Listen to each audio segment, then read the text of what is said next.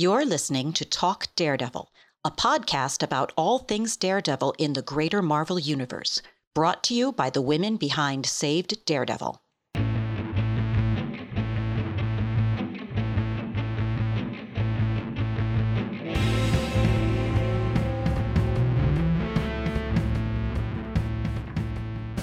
Hello, everyone. Happy August, and welcome to the latest episode of the Talk Daredevil podcast.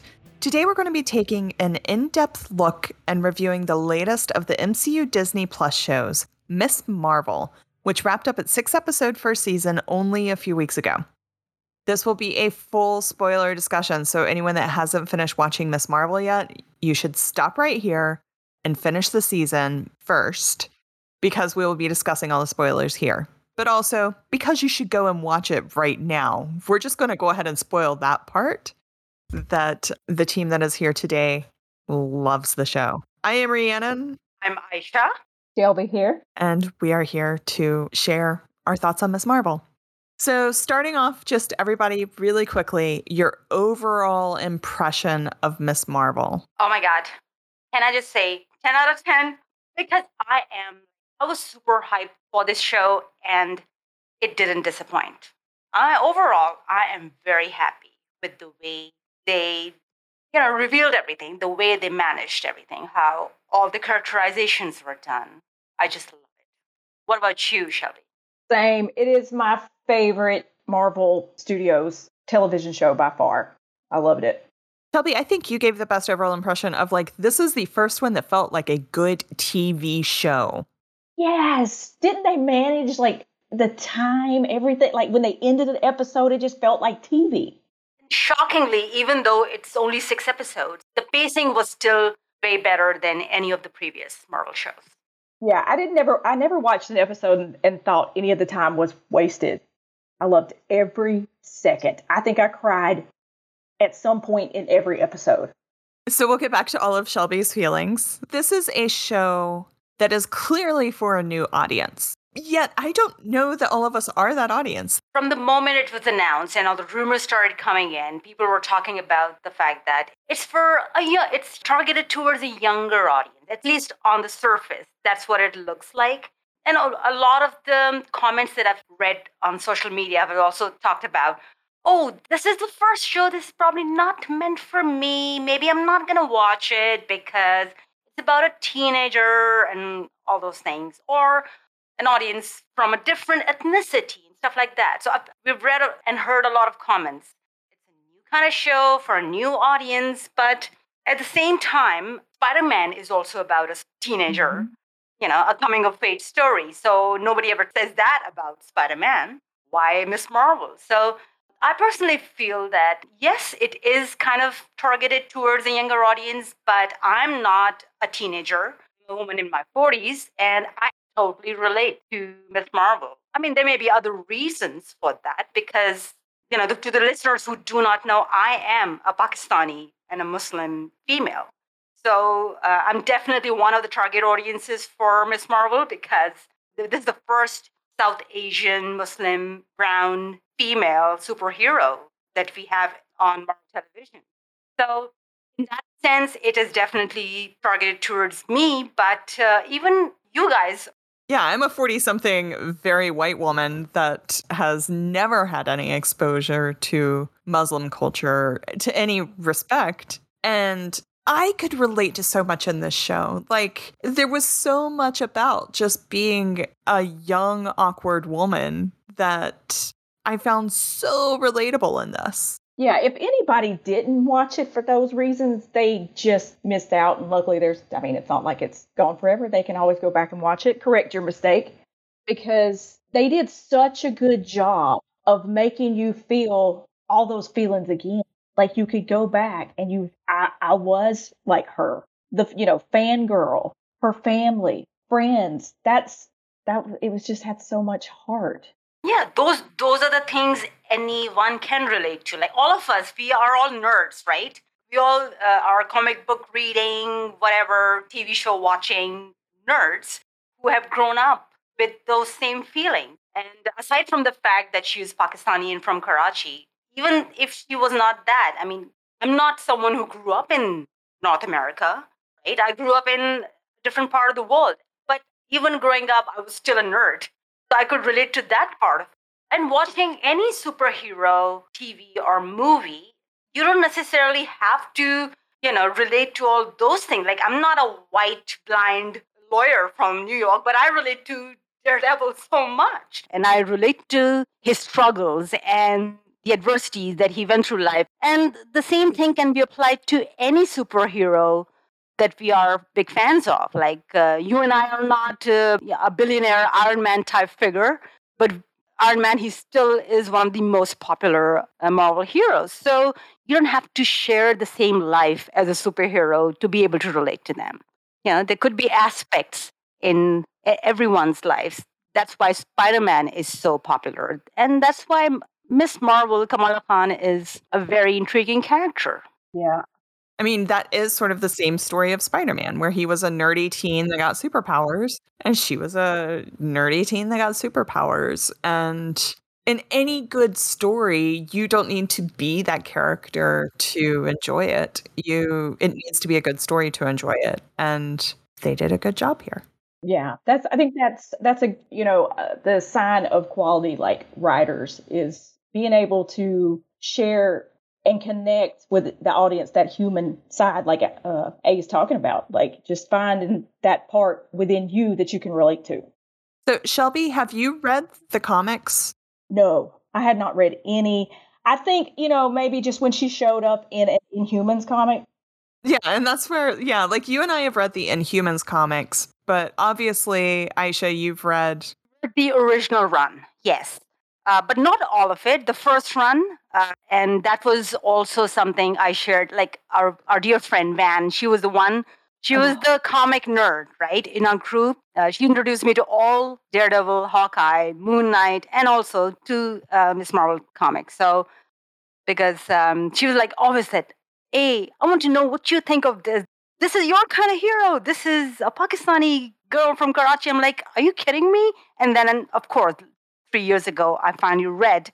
When the show was announced, that's that that's when the excitement began, and I wanted to know who uh, Miss Marvel was, and I absolutely loved her in the comics. I'm like, there have been there were several instances when I was literally in tears while reading the comics, happy tears, like because I related to so much of her family life like I just love the fact that her family was from Karachi. I'm like, hey, I'm from Karachi. Her dad in the in the comics liked drinking his tea with the evaporated milk, and that's how I like I like drinking my milk, my tea. I'm like, oh my god, this is my my life. And so, to tell you the truth, I was shocked, happily shocked, when in the comics Karachi is only mentioned in the run that I um, read, but the fact that they explored so much of Karachi in the show, I was just happy beyond anything I could have ever uh, thought of because I'm from Karachi and that's my city.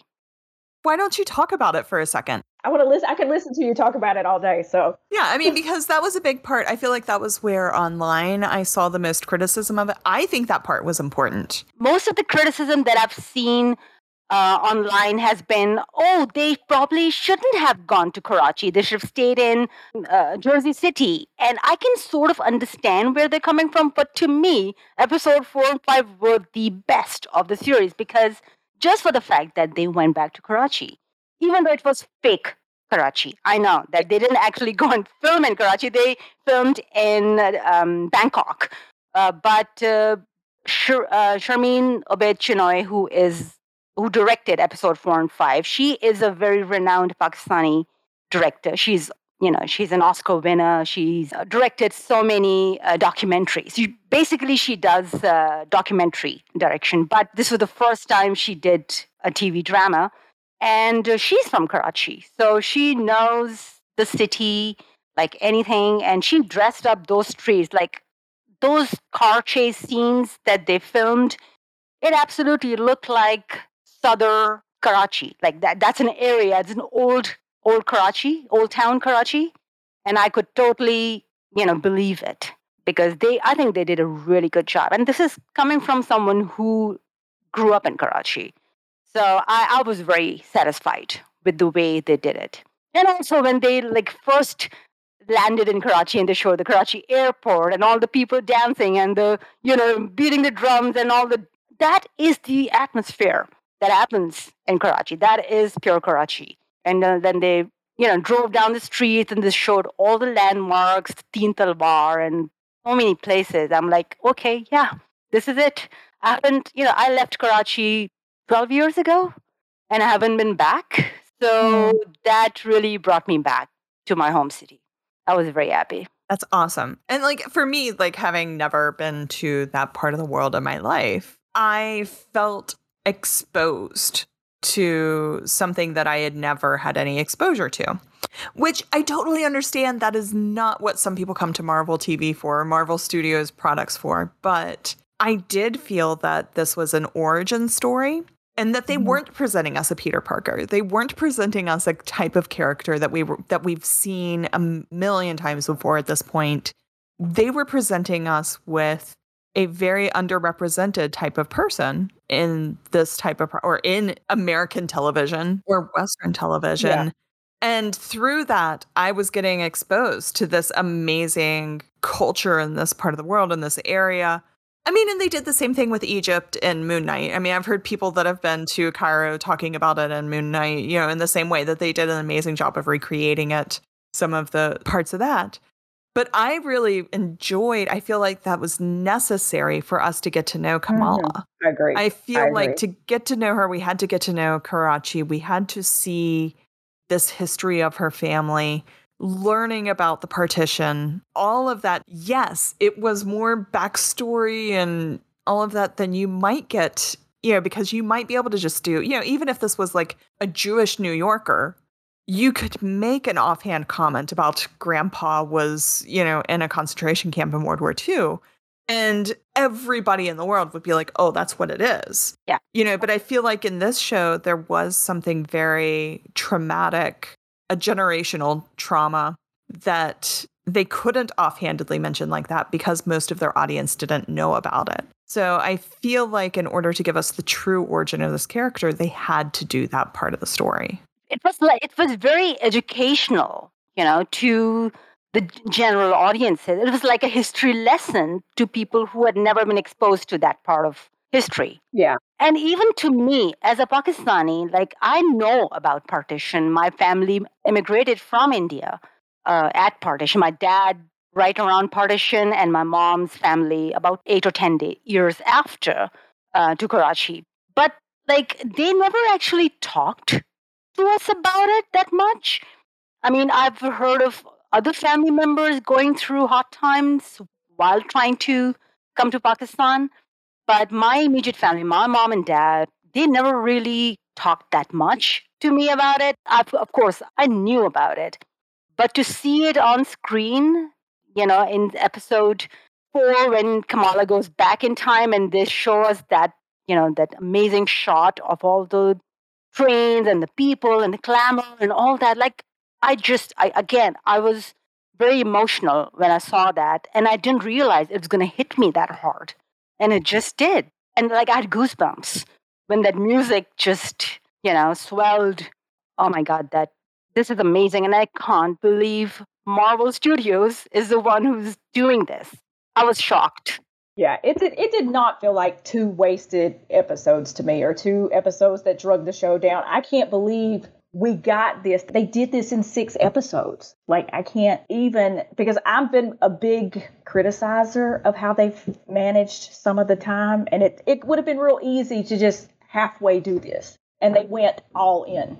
Though I love season episode four and five, on episode five I did feel it was too short. That was that's my only criticism. That was 35 minutes, like in a in a season of six episodes. Marvel Studios has no right to have a 35 minutes episode. They should have at least like 45, 50 minutes. So I think that was my only criticism on on one episode. Even though I loved both episodes, the story they told, I wish it had been a little longer because I thought you know, a lot of episode four, no, episode five was spent giving us a story of her great grandparents, Aisha and Hassan, and oh, and my namesake. So, yes, I was very excited when I saw those screenshots that she, her grandma, had the same name as me.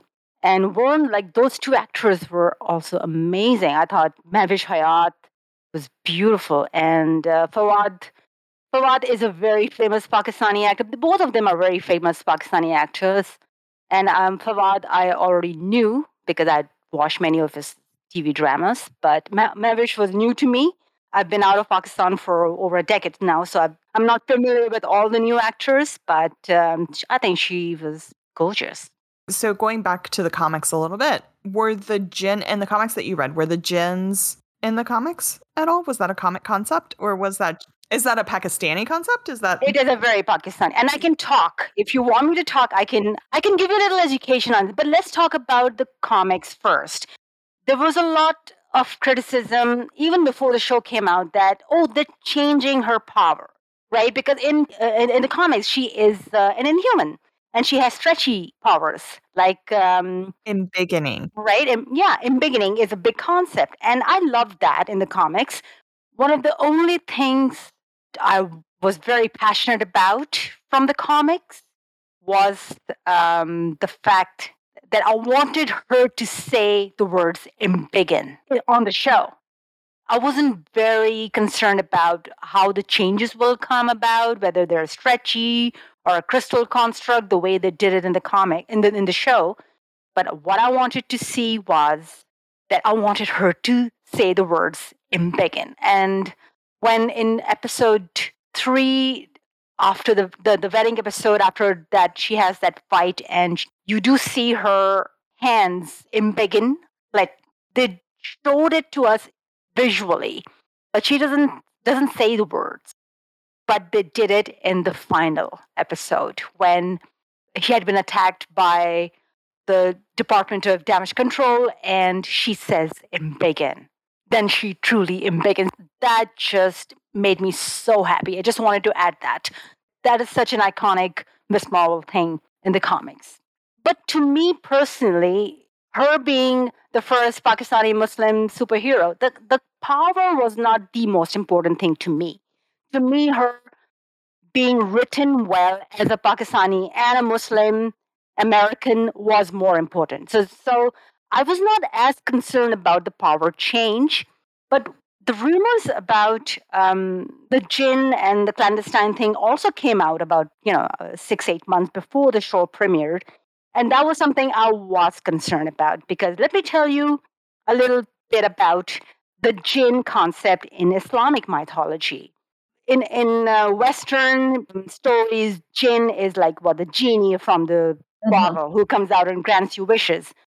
In Islamic mythology, jinn is an actual real concept. It's not a fake story. See, so in in in our in our mythology, uh, jinn basically is a, a, another type of species, and um, the devil is the devil. The Western concept of devil, the Satan, we have similar concept in Islamic mythology, and that figure that is actually a jinn. That's not how in uh, in biblical mythology maybe uh, Satan is a fallen angel, I believe, right? Mm-hmm. Um, not in Islamic mythology. He's not an angel. He is a jinn. Jinn is a separate species. Um, jinn and angels were the first creatures created. And then God made Adam and he said, you are under him you're subjugated you are you're supposed to prostrate to adam because he's superior because he's human and satan whose original name was iblis he said no way i am superior i'm made of fire and he's made of clay so that's why he was kicked out of heaven. And then he said, You know what? I'm going to turn all of these humans against you. And, he, and God said, Sure, I'll give you till the end of the world, like till judgment day. You have time. You can turn. Those who follow me will follow me, will be good, and those who follow you will be evil. So that's the concept of good and evil in our mythology. And uh, that's why the figure of Satan is um, you know, in, in Islamic religious context, he's the evil, and anyone who follows him becomes evil, and then those who are good, who are good. So, even in the Quran, there is a whole chapter called the chapter of the jinn. So, jinn are very much a species, another species who have free will. They can be good or bad, just like humans. And growing up in Pakistani culture, you don't hear ghost stories, you hear jinn stories. Like if a, there's a house that is haunted, there's a jinn there. Mm. You don't, yeah. So the concept of ghosts comes from Western media. For for us, anything that is um, unexplainable or weird, there's something wrong in the house, there's some something going on. Oh, it's a jinn.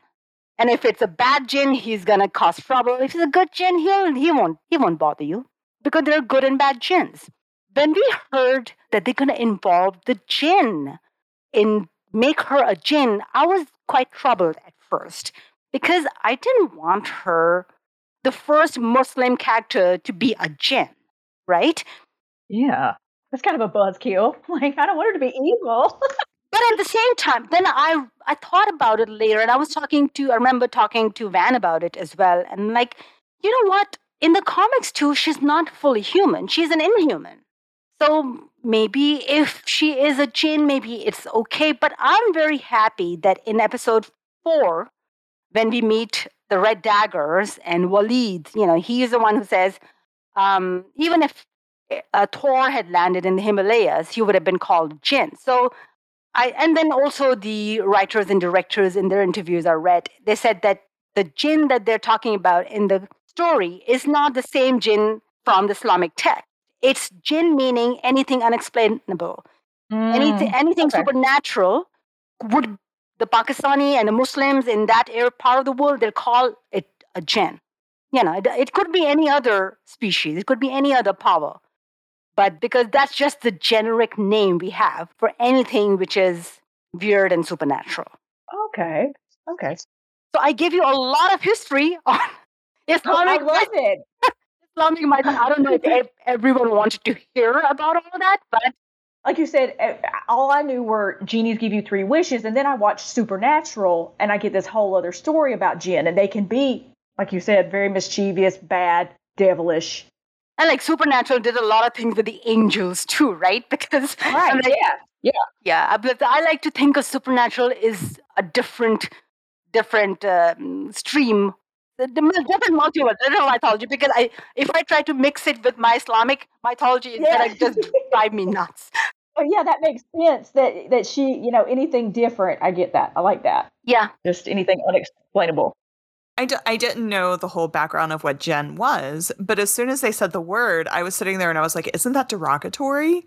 Yeah, Like, yeah. you know, I do sort of have like a little filter in my head of like words that are considered derogatory that I, yeah, and I was like, yeah. I, I don't know exactly what that is, but I feel like it's bad. And and a lot of the criticism that I've heard from the the Muslims on social media has been about this too. Like, why you why would you do that? Why would you inflate and why would you bring this word into this? Because a lot of people think that jinns are only bad, but I know that according to the Quran. That's not the truth. But you don't want to mix these things either. And also, like uh, speaking of um, Muslim view, there are like 1.9 billion Muslims in the world, so not everyone is going to, uh, you know, agree with everything. You, like Miss Marvel is just one character, one person from one background, right? So she does not represent all the Muslims in the world.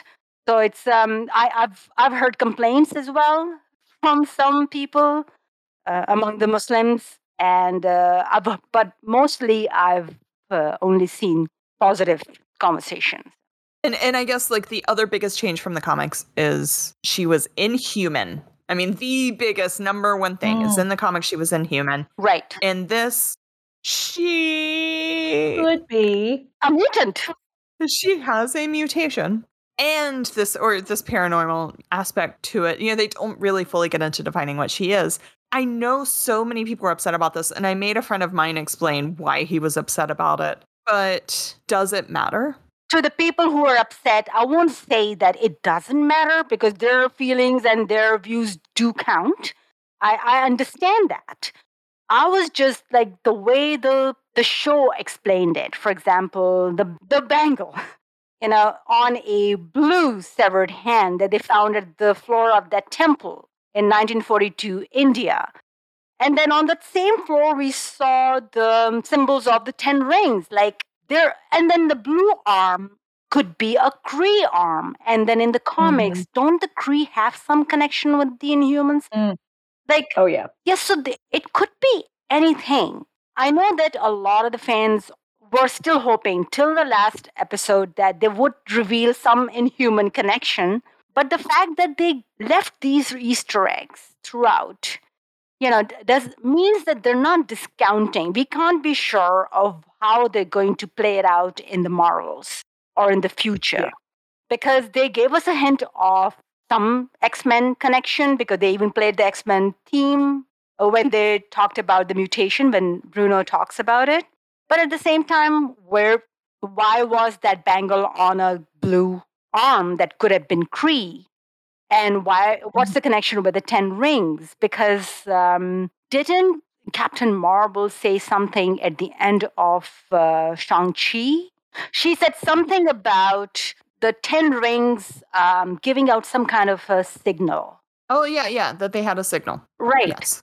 And that could be connected to the post-credit scene of episode six of miss marvel where kamala disappears and you know switches places with miss captain marvel so because yeah. her bangles did activate. So I think those, you know, I'm pretty sure everyone has guessed it, but those bangles have a connection with the 10 rings, perhaps. And uh, we'll, we'll find out next year. Shelby, do you have strong feelings if she's inhuman or mutant? Look, my sister, like, she's never read Inhumans She's a she's a mutant all the way. So I'm excited for mutant to be like mentioned in X Men because we've been waiting for forever for the reintroduction of X Men. Um, and I'm kind of with A that I just think right now it could still go either way.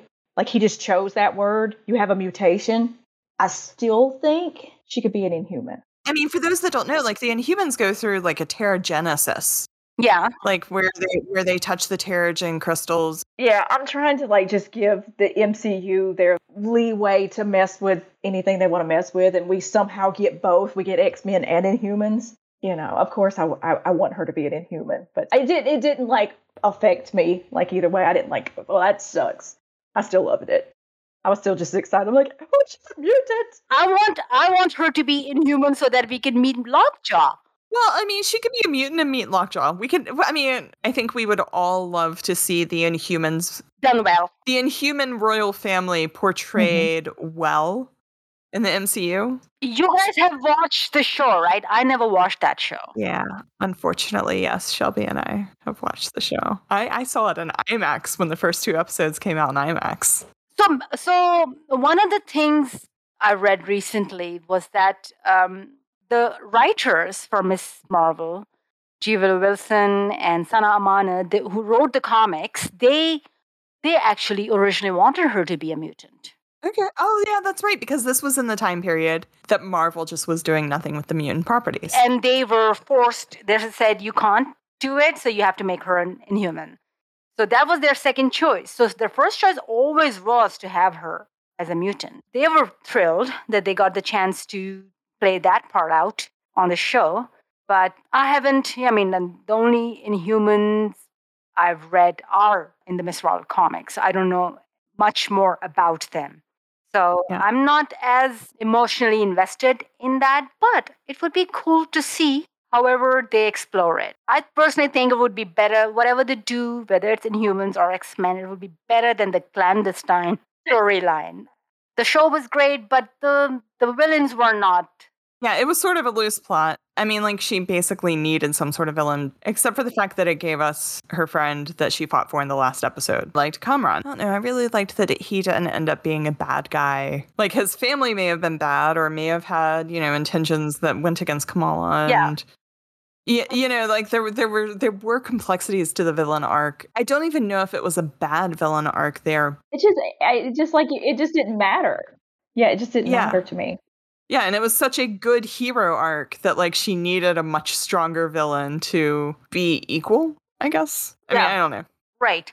And in the end, like she was fighting both against him and also against DOD. Yeah, the man. Yeah. The damage control. Damage control. Yeah. Just the public too, you know, public opinion.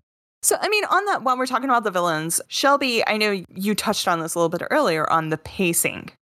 Did they Mhm. finally nail the pacing? This is the yeah, I think so. This is the best one yet. It feeling like a TV show to me. This is the first one that felt like TV.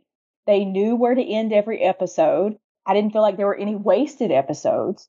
And I didn't feel like really at the end, like, well, they should have done this or they could have done more. I was satisfied. And the direction and production value? I've I've wanted to know a bit more about the Red Daggers. And the writers have also touched upon this that they just didn't have enough time. So that's my another like, you know, the thing that Marvel Studios has been doing with just 6 episodes. I it's not enough often to explore all the plot lines and characterizations. Despite all the shortcomings, Miss Marvel did a pretty good job. They're getting there, you know? Yes. So, Yeah. I mean, it. My question is: Were the directors used on this show more of TV? They had more TV experience, perhaps. I'm not. I don't know. Maybe not. But maybe it was just the writing that was better than perhaps other shows. But to me, it felt more complete.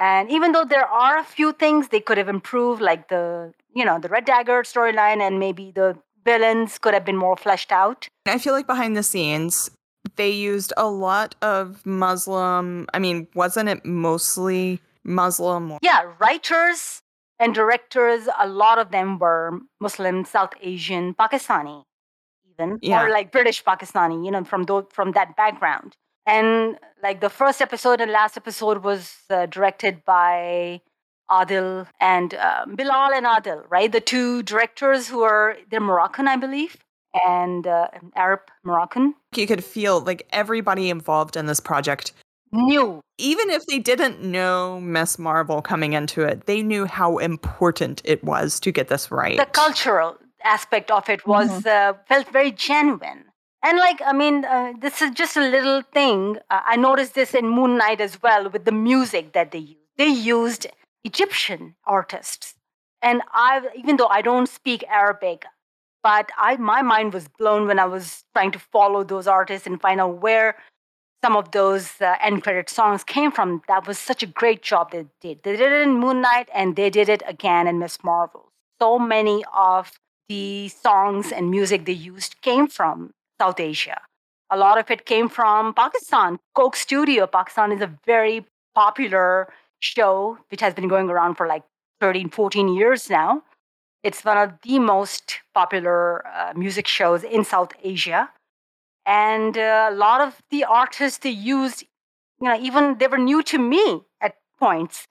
And I was, I'm, I'm just so happy with the music aspect. I don't know, I, I you guys have seen this. I've been throwing links at you guys to go watch it. YouTube videos of all these songs. And I'm like, like I just go nuts. I love every it. I love it because I also love too that her mom was a, a Bon Jovi fangirl because Oh of you know God, the yes. New Jersey connection and all that. And they then they have this little scene where they're what, what there's a fight scene to like living on a Yeah, and then on like the the band that played at her brother's uh, wedding was called Brown Jovi. I'm like, I love Yes.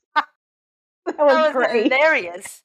And can we can we talk about the wedding episode? What did you guys think of the dancing and the songs? Like, have you had had you seen anything like that before?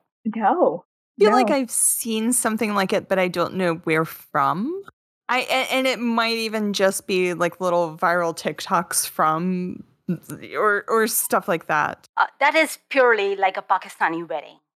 Even in families where the dancing would not happen, the songs still do happen. Like we have like Oh song, song ceremonies in every Pakistani wedding, and especially um, Pakistanis who've immigrated to like UK or North America, and they live there, and they're the Pakistani diaspora.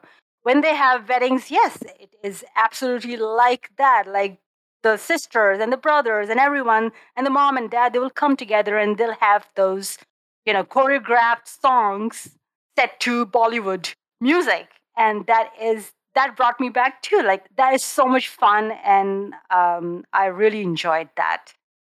And I feel like a lot of uh, Western audiences also found that very intriguing and they enjoyed it as well.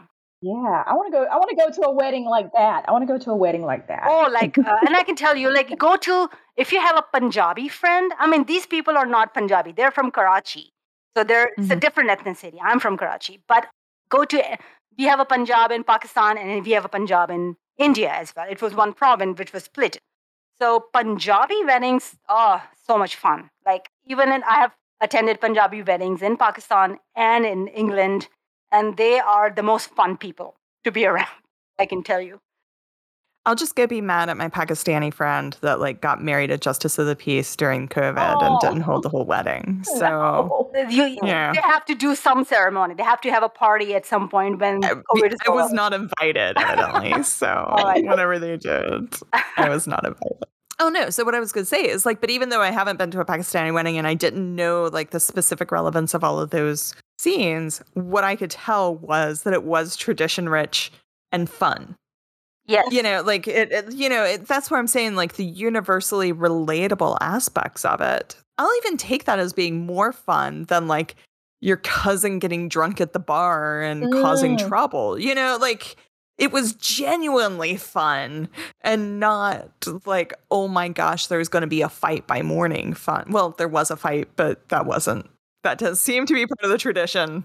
and, I loved in what I love in that that Amir is getting married to his fiance, who is a black Muslim American, mm-hmm. and her parents obviously are not Muslims. Like you know, you they were they're just black americans and they even they are part of that celebration and they join in the dancing and the fun and i just loved the inclusiveness of all of it and this is something i've noticed in comments it's not just the pakistanis and the south asians who are getting representation it's the um, you know uh, mexicans it's the uh, you know hispanics it's every brown person or every Southeast Asian who's never gotten representation before as a superhero is feeling represented now. Like the other day, I was watching TikTok and there's this uh, Indian Sikh follower, like content creator that I follow, and he is such a huge fan of Miss Marvel, and he's always making videos about Auntie Muneeba and how cool she is. like I just love that that it's not just the Pakistani and the Muslims; it's every brown person got representation and they felt like maybe now our turn will also come. So powerful. God. And I think everybody can relate to the term Illuminati. Oh my gosh. Oh. my so my uh, my white sister-in-law in America, she said because my my brother's married to an American, she said, "You know what? I go to the mosque and that's exactly the groups I come across there. Like that's exactly because you know, um, my brother's lived in the US for 30 years now, and he's fully Americanized. And she feels like, Aisha, he does not tell me anything. Like, this is why, like, they were they watched this show as a family, and after every episode, we'd have a phone call, a conference, and we would Aww. so that oh. we could discuss. Because she says, you know, your brother doesn't tell me anything. You have to tell me about all this stuff. That's why I want to talk to you. So I just enjoyed that so much. I love it. I love it. Me too. Me too. So they just had the right people behind the show. And they appear to be Marvel Studios appears this appears to be a very concerted effort to make sure they have the right people behind the show that can make sure the representation is good. So Echo has deaf representation in the writers' room. Daredevil. Shelby, do you have feelings on how this converts to Daredevil? I know you do. I'm just hopeful, right? We we have to be like hopeful hopeful that that they'll have some blind representation. Yeah, I mean all kinds of representation. I don't think you have to have just blind rep- representation, you know, on Daredevil. It could be on any show. I want it across the board, but you know, this is small steps, so definitely on Daredevil but I want it for the future on all the shows. I want all kinds. I want different points of view on all the shows. Yeah. I mean, because there's no reason that even though we haven't had a show about a Pakistani superhero, that we couldn't have had some of these Pakistani moments in other shows. And, and I think this is like, I heard this a lot from the LGBTQIA community is that they didn't necessarily want all of their shows to be about gay characters or whatever. They Mhm. wanted pieces. You know, they they yearned for the day that they were just throwaway good moments, which I feel that we have a whole lot more of now, of a character being gay, being a lesbian, having, you know, just like a non-hetero cis persona. And that's, I mean, you know, like more Pakistani representation in rooms would give us more, you know, just a fun wedding scene in the background or I mean, you know, we just need more across the board, more women, more diversity. How else are we going to get a different, you know, just a new form of storytelling, a new way of seeing things, a new world? Who knows what's out there? At some point in time, we will come at a point when all this representation will be normal, right? But That, yeah, normal. That's so what I was it, just so it say. wouldn't feel maybe some people think that it is forced right now because it is it has to be forced right now because it's missing at this point uh, I, as a star trek fan i come across this a lot because in the last two three years star trek the new star trek shows have done a lot to represent uh, lgbtq and you know characters introduce them like uh, like bind, non-binary and all those characters and trans characters that have been introduced so I love that. And uh, people who hate this kind of stuff, they're saying, "Oh, you're forcing this down our throats." And I'm like, "Yeah, right now you it has to feel that way because it's missing so Mhm. blatantly. So you have to take it right now. You better take it right now because in 10 years from now it will be normal. Hopefully come to that point. So okay, if it feels forced, it's okay. It needs to be forced in order to be accepted. I want it to get to a point where I don't cry maybe every time I see a, the, you know, a female superhero Yeah. being born on screen, where I, I just don't, because it still just means so much to me. We don't, didn't see that growing up. Yeah, I mean, it shouldn't feel so rare. Even just, I mean, like in this show, one of the things I loved was the three generations of women that Oh, yes, That- yes, yes, yes, yes, yes. that loved Yeah. each other. Like they had conflicts, but they loved each other, and it came out positive in the end. So you just gave me chills. That gave me chills talking about mother, the mother daughter like thing. Yeah. Yeah, Yes, absolutely. And and and kudos to Samina Ahmad who played the grandma. She's a very renowned Pakistani actress. So I, I grew up watching her in dramas. So it was so good to see her on this show.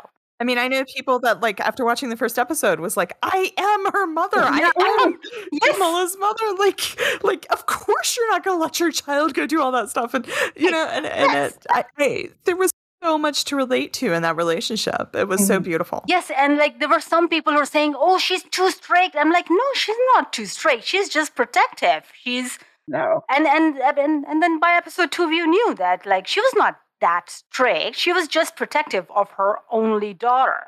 Uh, And I can That was my relate to favorite- that. My favorite part. My favorite part of the show. Yeah. That's my favorite part. and that's Yeah, that's yeah. and that's not even a South Asian Muslim thing. It's just a teenager thing.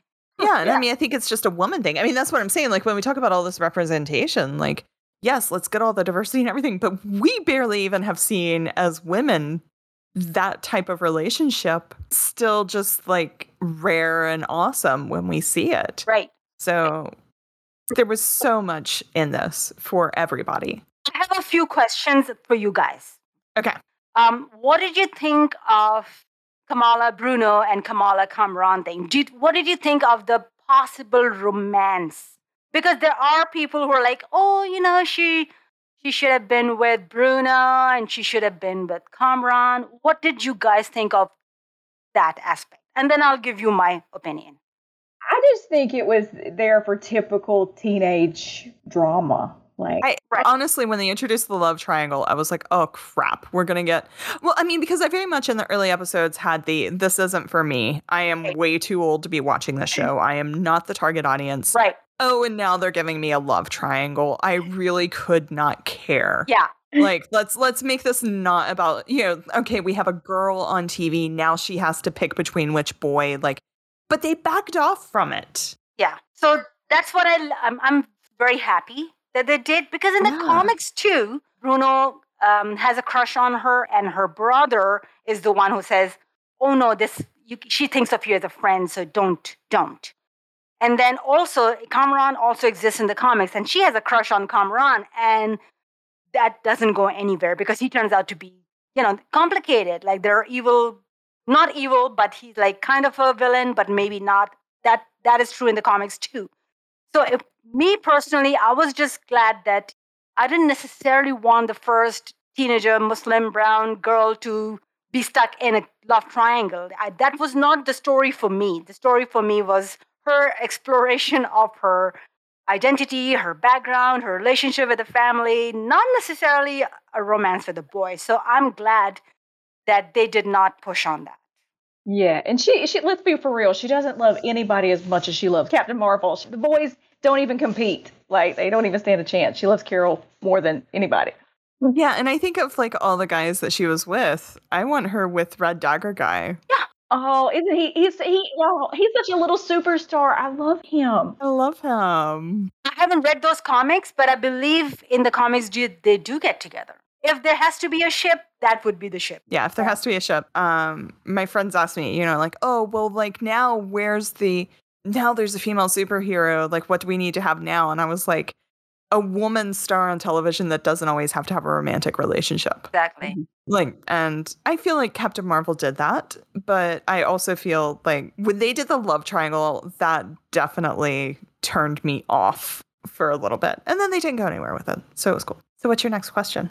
Oh, um, the symbol on her her dress. Like, wasn't her costume awesome? Oh yeah. That was awesome. Like I mean, like in the comics, was that the reason for the symbol on her costume? No. I don't remember the symbol on the from the comics, but I just love the fact that that light bolt, whatever that is Yeah. on her on her costume, comes from the first letter of a name in Urdu.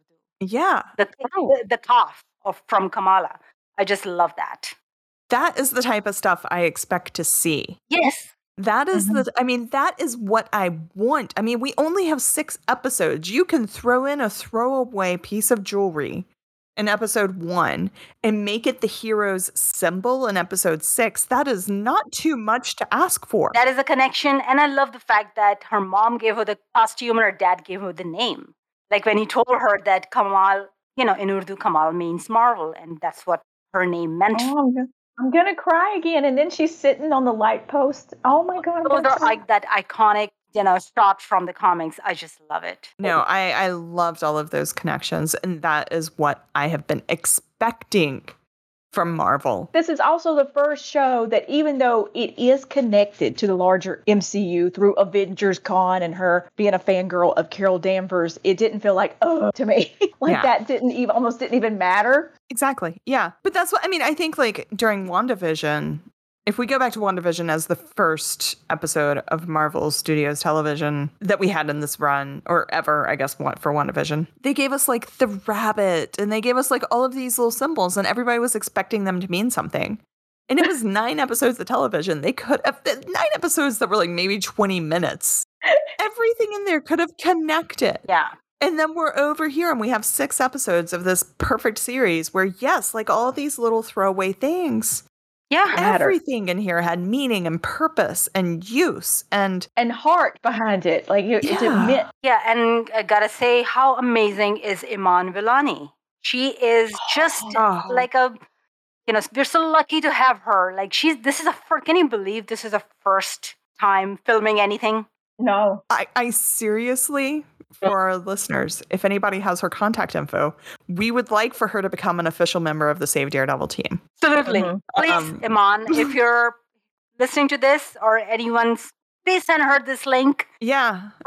and please contact us. We'd love to chat. I. I think perfect. I think she would love us. I think we would love her. It would be She's a Daredevil uh, fan, so she yeah. has to be aware of some. uh, Hopefully, she is aware. If not, we'll tell her all about our campaign. Iman, if you're listening, contact at savedaredevil.com. It would be so Just fun. saying. I just feel like we could find find something to fangirl over. Like it, it- just anything. Yeah, and mm-hmm. because she is a bona fide MCU fangirl. Like she is. Yeah. She keep, she has a notebook where she keeps all you know all the details and she takes notes. And in fact, she's even said that she's on Reddit under a fake burner account, and she does reply to. I absolutely love it. I, I Love love it. that spirit. And I feel, I mean, that that's back to what I was talking about. Having people that are passionate about it shows in the final product. And Marvel Studios is so big right now that any actor is going to pretend to be passionate about it to get a role. But truly having that passion is going to give us a better product. And I mean, I believe that at this point, Kevin Feige is only interested in working with people that convince him they have true passion for it. But I think we feel that difference. And she was amazing. Yeah, it, and it was it was destined, right? She was 15 years old when she cosplayed as Miss Marvel on, on Halloween. And then a few years later, someone forwarded her a WhatsApp casting thing. Like that this came through, like she says that she this, this is the most brown way she could have gotten that casting call. It came on a WhatsApp WhatsApp message. Her aunt forwarded that to her, and she didn't even believe it at first that it was true.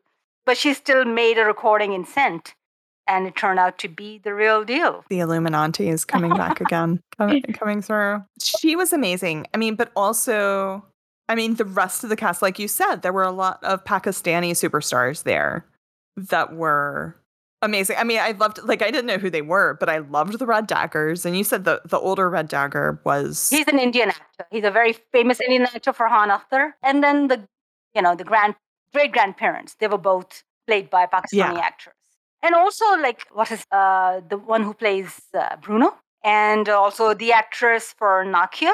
She was also amazing. She's um, I think she's Turkish Christian, the actress herself, but I think she did a great job talking. I love that moment in episode two, I believe, where she's talking about wearing taking on the hijab. Yes. I just loved it so much that she said she did it so to, you know, tell people off actually to show to them that she didn't care for their opinion and now she just loves loves it because it makes her feel like herself and that is so that is so true because i know a lot of people who never used to wear the hijab back home and when they moved to us they started they adopted it there because it makes them feel more closer to themselves, to their culture. Wow. Yeah, I, have quite a few college friends who did that. Wow. Yeah. That that's fascinating. I related to what Nakia was saying in that, that she felt always felt like she was not enough Muslim or not enough she was too white for some people and too ethnic for others. And that is that duality a lot of us struggle with. And it's not just confined to Muslims or Asians, it's anyone of us thank you for sharing. That's what like I I enjoyed about all of the show was like getting all of those seeing all of that cuz I've obviously not had to go through anything like that. Uh, I mean, I'm sure I've gone through things like that. But the thing is how I related to it was that I'm I'm from a very traditional Pakistani background growing up. But at the same time, I was very nerdy because my dad was the one who was into like science fiction and comic books. So he got us into those things. So in those ways, I, I couldn't relate to my peers because they were in, in school oh. growing up. I was the odd one out. I was the only Trekkie. And then growing up, I was the only glam metal hair band. So I was always the odd one out. And the, good thing about growing up in the 80s and 90s was that that I did not have social media following me when I got home. Mm-hmm. So the bullying mm-hmm. ended when I left school and went home. And at home, I was among other nerds, so I didn't care what my um, friends or so-called friends in school said to me. If even like they made made fun of me in school, that's fine because at home, my parents, my dad, we were watching the same shows. We were all watching Star Trek and science fiction, reading all the books. So I got the exposure in that sense. But at the same time, they were extremely protective of me because I was the youngest and I was the girl. And uh, even when I started working and being financially independent, they were like, don't go out after eight o'clock. You're supposed to be home. Those kind of things that probably maybe girls growing up in the West do not have to contend with. I went through those, but I understood why they were being like that because they were very protective. So, in that sense, again, I related to Kamala. She grew up in the West, but she was still a very uh, under a very Pakistani, very traditional family. So that was an, another thing I could relate to with Kamala. Circling back for one second, Aisha, I believe there was, when we're talking about passionate folks behind the scenes, one of the players you were talking about offline had a special connection to the partition that actually brought that into this series. Do you want to talk about that a second? Uh, Sharmeen Obaid Obaid Chinoy. So, so she is, um, like I said, she's a Pakistani, very well-known Pakistani director who has worked with archives from the partition era. So she that has been one of her pet projects over the last many years, like maybe last decade. She already had a collection of a lot of interviews photos from the partition era, from both Pakistan and India. So she was able to use a lot of those images. So that's why they feel so real because she's actually used imagery from chill events in the past.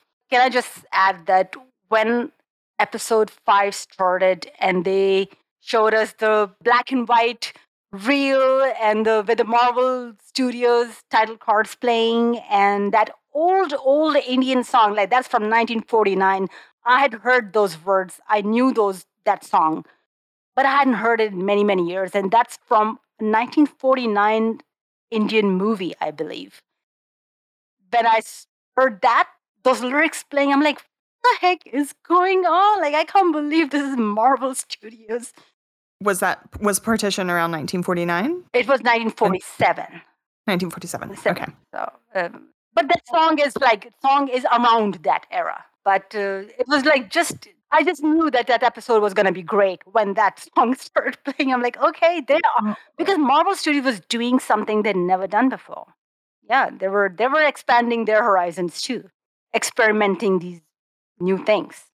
Which it feels like they're doing a lot of that. They're doing a lot of experimenting in new directions, and sometimes it's working, sometimes it's not.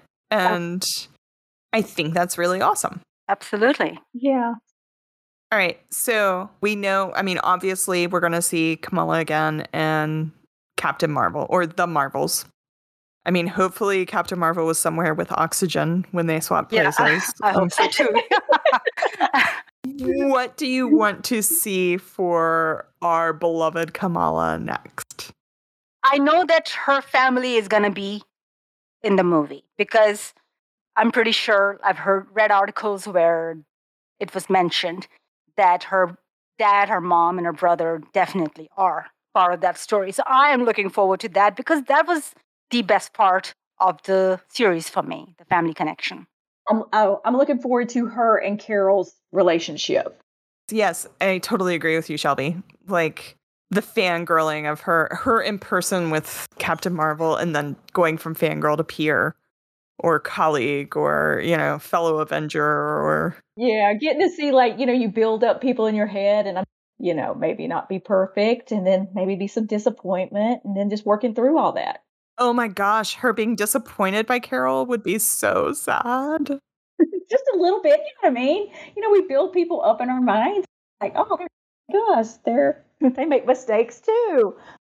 From what I remember from the comics, her interactions with Carol were always like very cool and fun. So I hope hopefully that continues in the Marvels. We've seen so little of Carol, really. Yeah, I, I'm interested to see how she is as a teacher. I have a feeling she'll be a very reluctant mentor. And I, I want to know the next, the first scene to open is how, because she is in Kamala's house, and what's going to happen when she walks down those stairs? Her mom and dad are going to be there. So, like, hello, where am I? Who are you guys? And like, yeah, yeah. I mean, like, I don't know. Like, in my head, I'm like, well, Carol will probably just slip out the window, but I do want, like, the awkward her going downstairs and dad is like, "Who are you?" And she goes, "I'm Carol Danvers." And like, you've got to sit right here until our daughter gets home. Like that's what I want to be their reaction. And just like sit on that couch. Any last words, last thoughts? Just keep doing what you're doing, Marvel. Just keep surprising us in all these happy, pleasant ways. Keep taking chances. Yeah. And yeah, and I'm so happy, A, that you got this because, you know, I just I want one day, like you said earlier, I want I want it to be normal. I'm just, uh, yeah, I'm excited for the future. And, um, well, this is 18 episodes. Yes. 18 episodes, baby. And I gotta say, today is August 6th when we're recording this, and the new She Hulk, I think it was a new post and the new, I don't know, it was, was it a new trailer or a new video that came out just this morning? And we got a glimpse of Matt in his uh, Daredevil suit, the yellow one. Man his yellow helmet. Yeah, and it looks good. I can't believe it because I don't like the yellow suit from the comics, and I'm very excited for this. I'm excited too. I want to know the story. I just want to know the story behind it. Maybe we'll get it. I want to know if he knows it's yellow. Well, this was fun. It was. And Aisha, I want I do. I want to thank you for just like walking us through and being there for us throughout all of Miss Marvel cuz I feel like it was one just like absorbing your enthusiasm, like leading up to it and everything. Yes. And then you coming in after every episode and being like, oh, you know, like, oh my gosh, Karachi. And then like, oh my gosh, it was this artist. And oh my gosh, like this person, like sharing all of that enthusiasm around the way, you know, along the way helped me sort of understand even when I was watching and everything. And hope I didn't drive you crazy with my No. over excitement because I was excited after every episode. And I'm still am. I loved I'm, it. I'm just so happy. So thank you for letting me indulge and uh, talking about it in such depth. And thank you to all of our listeners for tuning in. We appreciate you being here for our super long podcast. Obviously, you can tell this is a subject that we absolutely loved. So let us know what you think. Reach out to us on all of our social media channels. We are Saved Daredevil on Twitter and TikTok, and Save Daredevil everywhere else. Look forward to talking to you again later.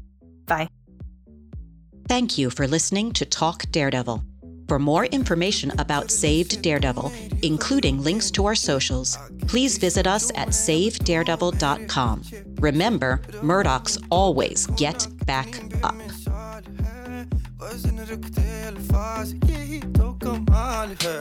Lang var borte जो मेरी आई है, इसकी मैं बनाऊँ असल मेरी अपनी जारी है। सौ बातें बोलो, मैं सुनने को तैयार नहीं। अपनी मर्ज़ी का मालिक नहीं करता कोई फायर